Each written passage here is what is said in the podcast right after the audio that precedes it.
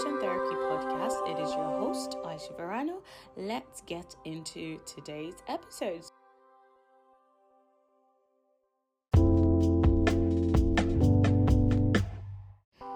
So, we're going to be starting today from Philippians chapter 1.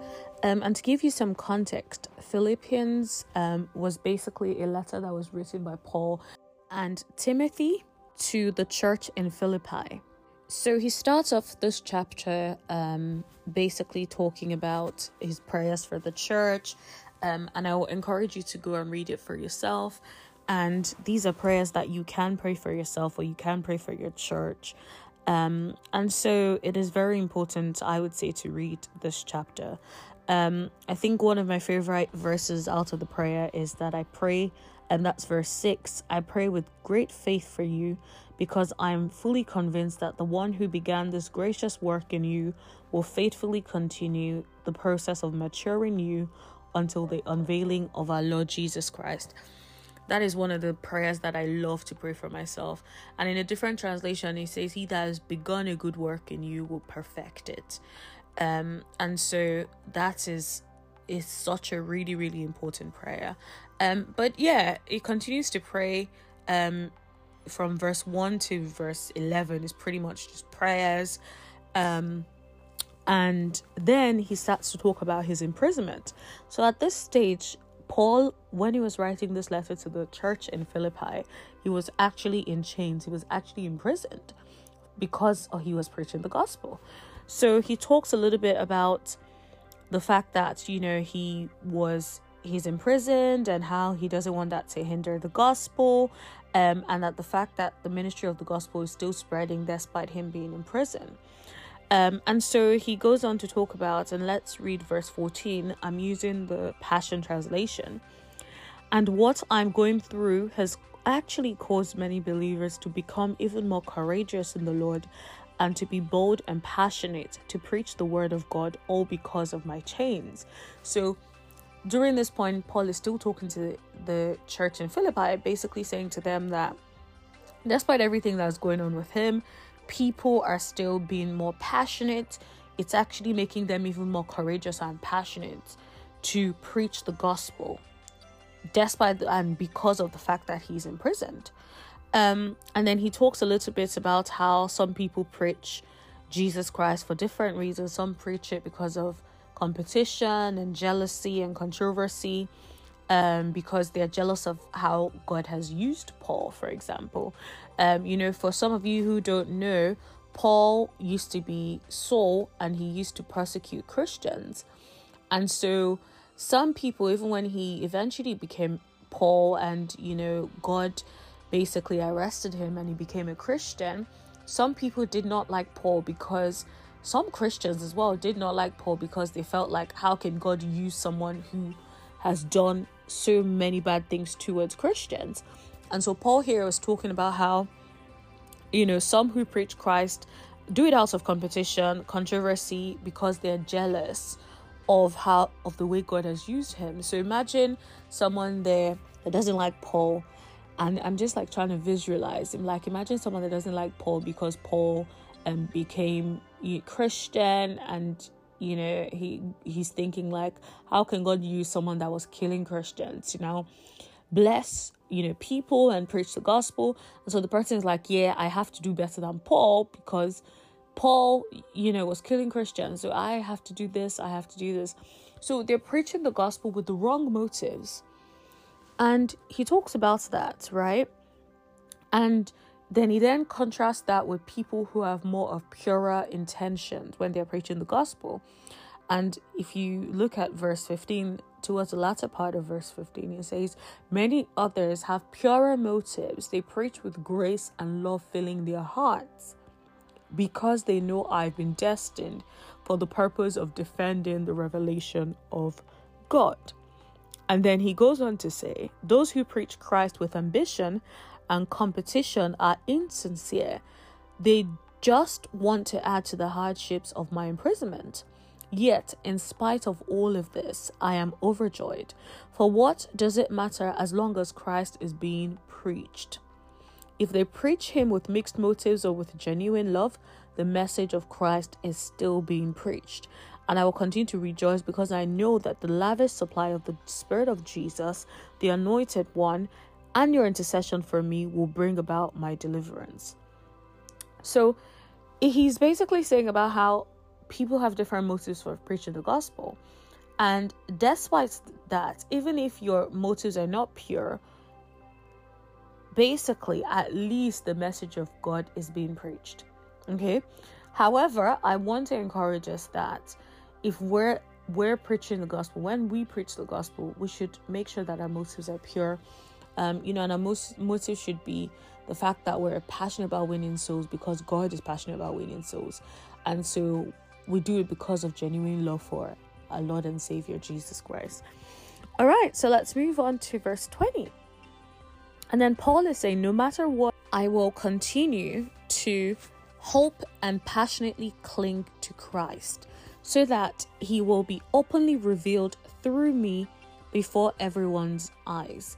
So I will not be ashamed. Now, if we talk about the passionately cling, it is it comes from the word the a Greek word called um apo apokaradokia and which basically means with deepest and intense of yearnings or it means the concentrated desire that abandons all other interest with outstretched hands in expectation so basically it is saying that so if we read it as no matter what i will continue to hope with the deepest and intense of yearnings. That means, like, deep within you, that is all you care about, right? So, Paul is saying that he will continue to hope and passionately cling to Christ, deeply yearn for Christ, deeply cling and hold on to Christ, so that he will be openly revealed be- through him, be- through me before everyone's eyes so I will not be ashamed. Then he continues to say, In my life or in my death, Christ will be magnified in me. What does it mean to magnify something? That means to boost it, to enlarge it, to enhance it, to praise, to bless, to worship, to give adoration.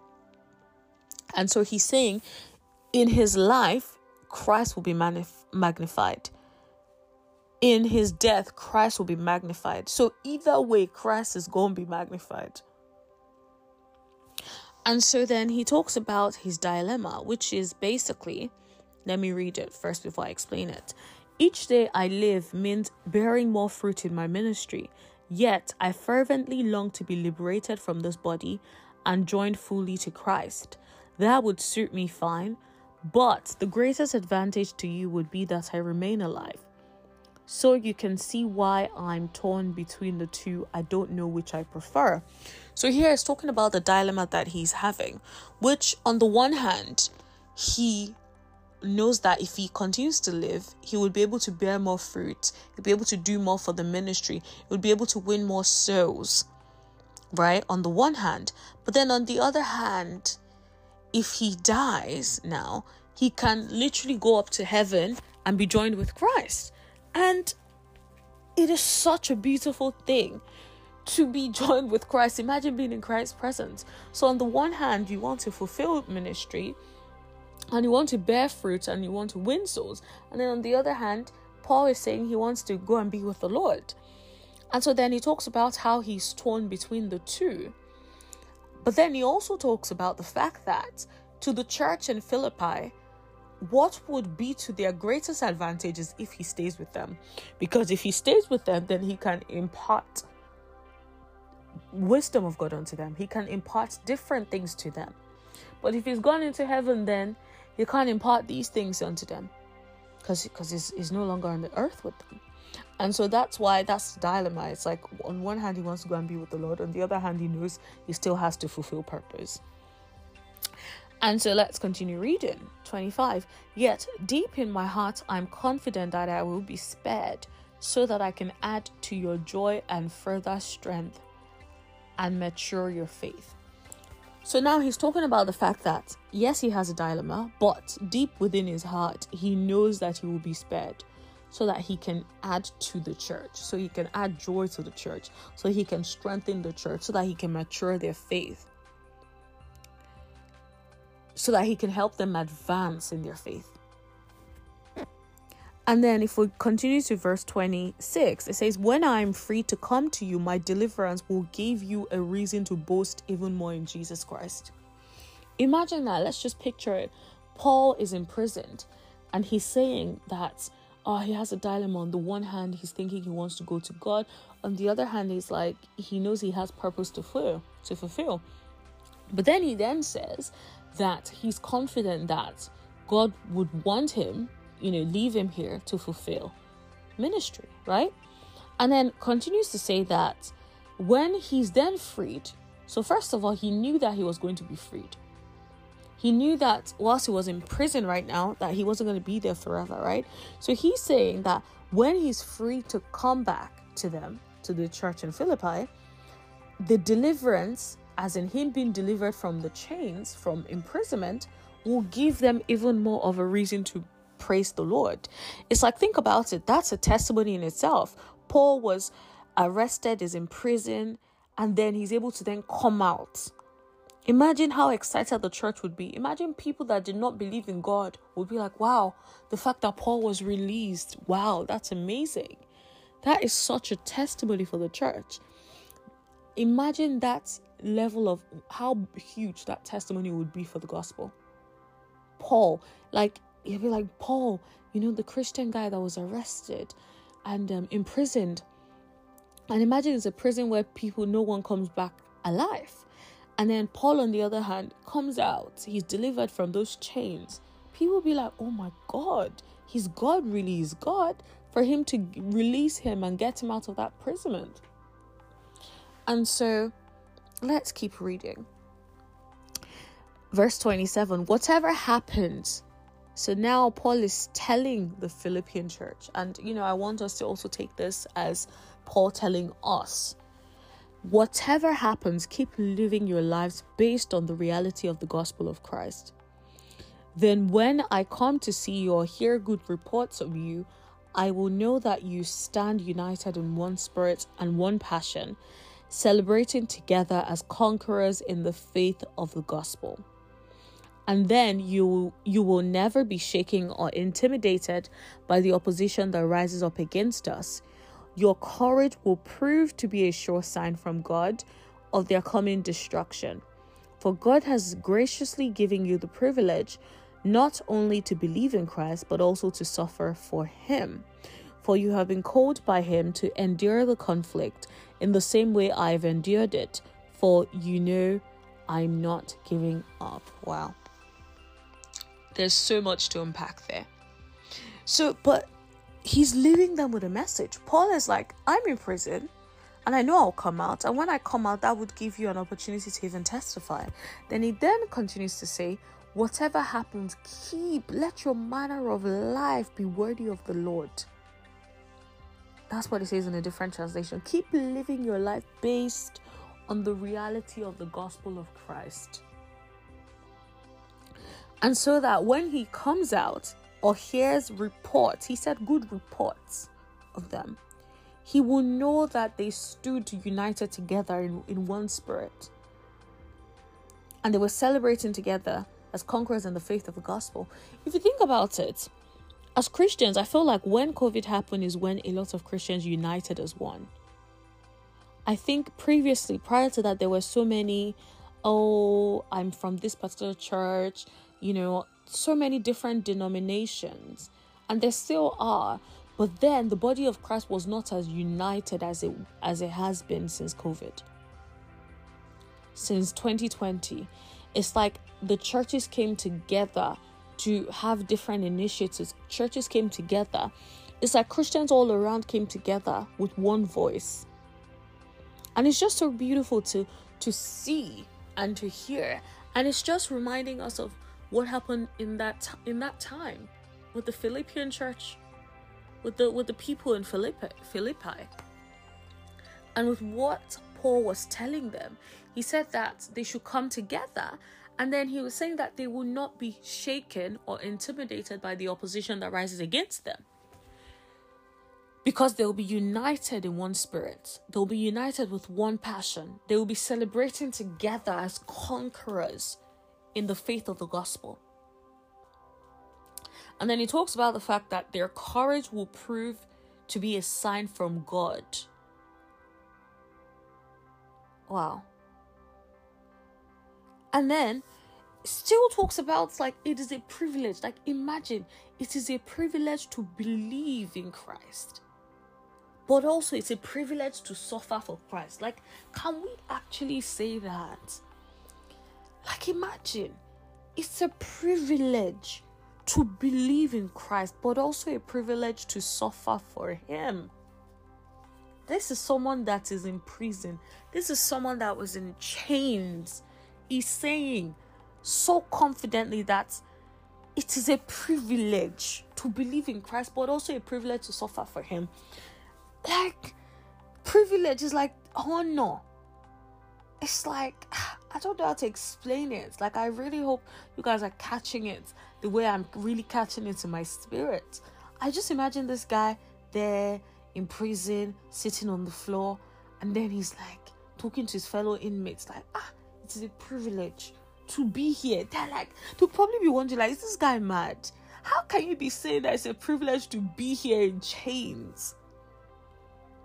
But he's like, no, suffering for the sake of the gospel. Have you heard of Christians in certain parts of the world that were arrested for trying to preach the gospel? Well, I wonder if they would have that same mindset that is a privilege to be able to suffer for Him.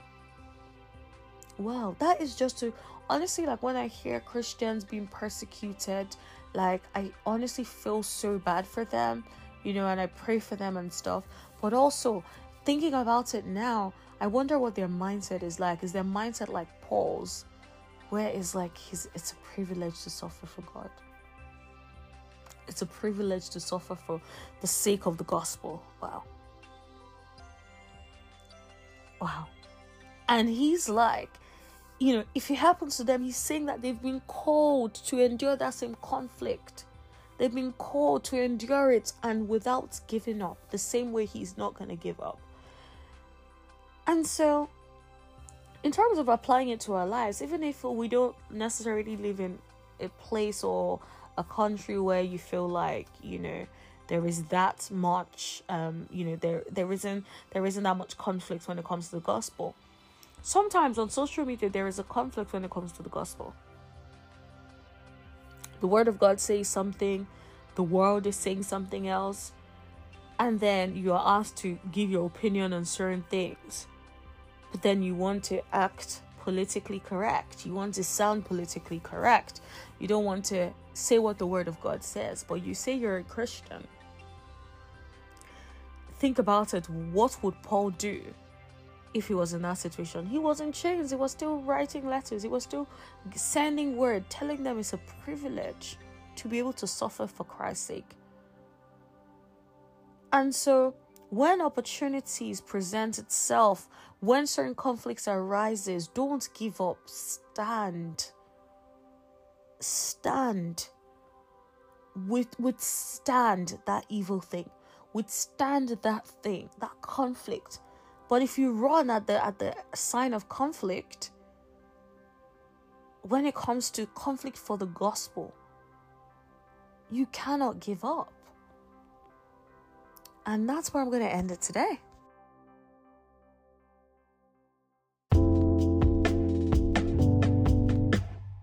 So, just before we end today's episode, um, if you have not said the prayer of salvation, which means that you have not given your heart to Jesus Christ, I want to give you an opportunity to give your heart to Christ now.